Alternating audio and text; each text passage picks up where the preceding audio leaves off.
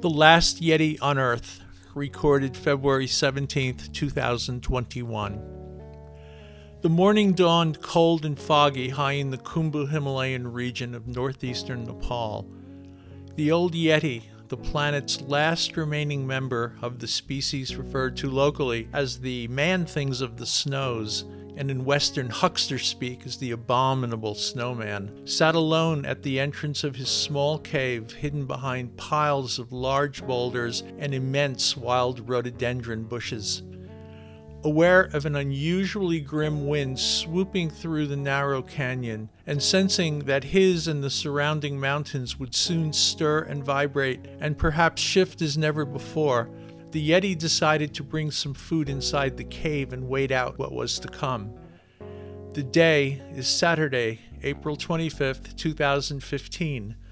Unknown to the Yeti, what was approaching would bring his, and therefore his entire species, final moments of existence. Most Nepalis do not have first hand experiential evidence that the Yeti exists. They know only what's been said in the stories they've heard, and almost every Nepali is familiar with a Yeti story or two.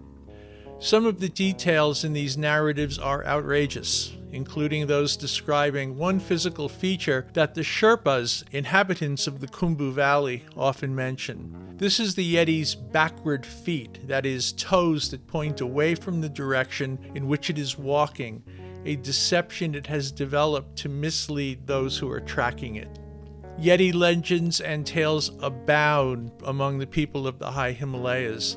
The Tibetan word for Yeti is Mite, I'll use that name interchangeably with Yeti. The Mite reportedly moves very quickly, able to outrun a human, and lives high, above 10,000 feet, in the craggy Himalayas. They are said to be hairy and reddish brown, with a ridged crown that projects a pointed head appearance. Yetis have reportedly been seen topping off at approximately 10 feet tall, walking on either two or four feet, and they are apparently super strong. There are stories of Yetis hoisting over their shoulder captured 1,500 pound yaks. Due to the altitude in which they live, sightings and encounters are usually reported by Himalayan yak and sheep herders. Over the years, photographs and casts of Yeti footprints have been consistent what we see are very oddly broad primate feet. Reports of sightings, most of which come from the populous Sherpa country of northeastern Nepal, are also alike in their descriptions. The mountain people tell stories of Mite aggression, attacking grazing animals by rolling boulders down upon them, causing stampedes and then carting off the slowest prey. Yetis were apparently once numerous in the Khumbu, but herders tending to livestock set out poisoned barley to keep them from raiding their herds, killing many of them. Sherpa and Tibetan elders speak of times during which there were dead Yetis everywhere.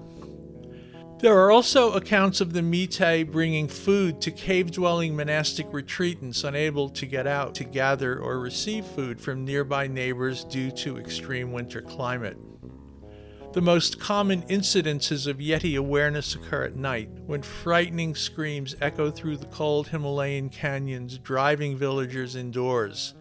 Through the years, many people, including Westerners, have heard these wailing screeches, describing them similarly. The wild yelps, reportedly sounding like increasingly shrill kak kak kak kai ee, kak kak kak kai ee.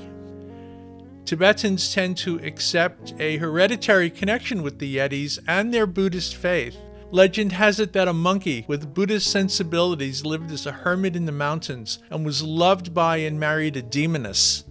Their offspring were born with long hair and tails, these being the source of the man things of the snows, that is, the Mite.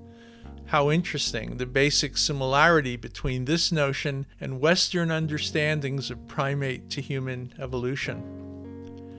Sherpas also historically consider the Yetis to be fearless guardians of Dolma, or Tara, the feminine aspect of Chenrezig, the radiant Buddhist representation of the perfectly compassionate mind.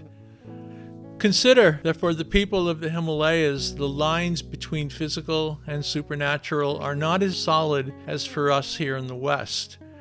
Whether spirit or real animal, certainly there has been much skepticism concerning the existence of the Yeti due to the fact that expeditions in pursuit of them have repeatedly failed.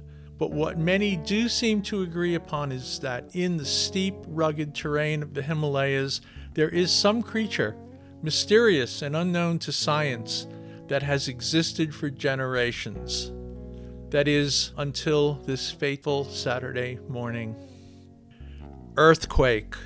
As the shaking intensified just before noon, a 75 by 37 mile section of Nepal violently shifted northward in excess of 10 feet in a matter of seconds the earthquake, Nepal's most severe in almost a century, leveled villages far and near to the epicenter, caused deadly landslides and avalanches, crippled transportation networks, and ended the lives of untold beings.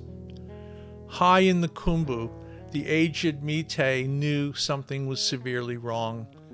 There had been many tremors and avalanches in the past, but this was different. The rumble was deafening and came from very deep within the mountain. The cave walls were cracking and moving as though they were liquid. Then a sharp boom, thunder like, and in the next moment the Himalayan cave, fractured by the same geological elements that long ago created it and the mysterious mountains in which it was hidden, ceased to exist. Huddled for safety in a corner of his long-time home, the last Yeti on Earth never felt the mountain crushing him as the roof above him disintegrated. For him, there was no fear, no horror, no pain, only the experience of darkness, timeless, safe, and comforting in its expansiveness. And then, as was happening for so many beings suddenly dead in the quaking canyons and valleys below, a pathway of clear light began to appear in the deepest recesses of his newly freed mind. Thank you for listening. This recording is a product of the Chenrezig Project, a Tibetan Buddhist study and practice group resident in Duvall, Washington, and with a national online presence.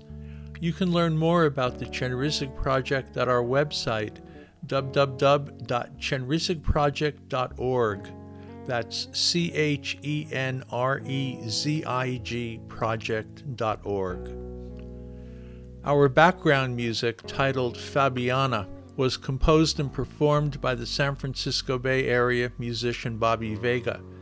It appears on his album Matters of the Heart. More about Bobby and his music at his website, www.bobbyvega.com that's B O B B Y V E G A dot com. Or, as he's very findable online, you can simply Google his name or look for his numerous videos on YouTube. We remain grateful to Bobby for his friendship, his talents, and his generosity. My name is Mark Winwood.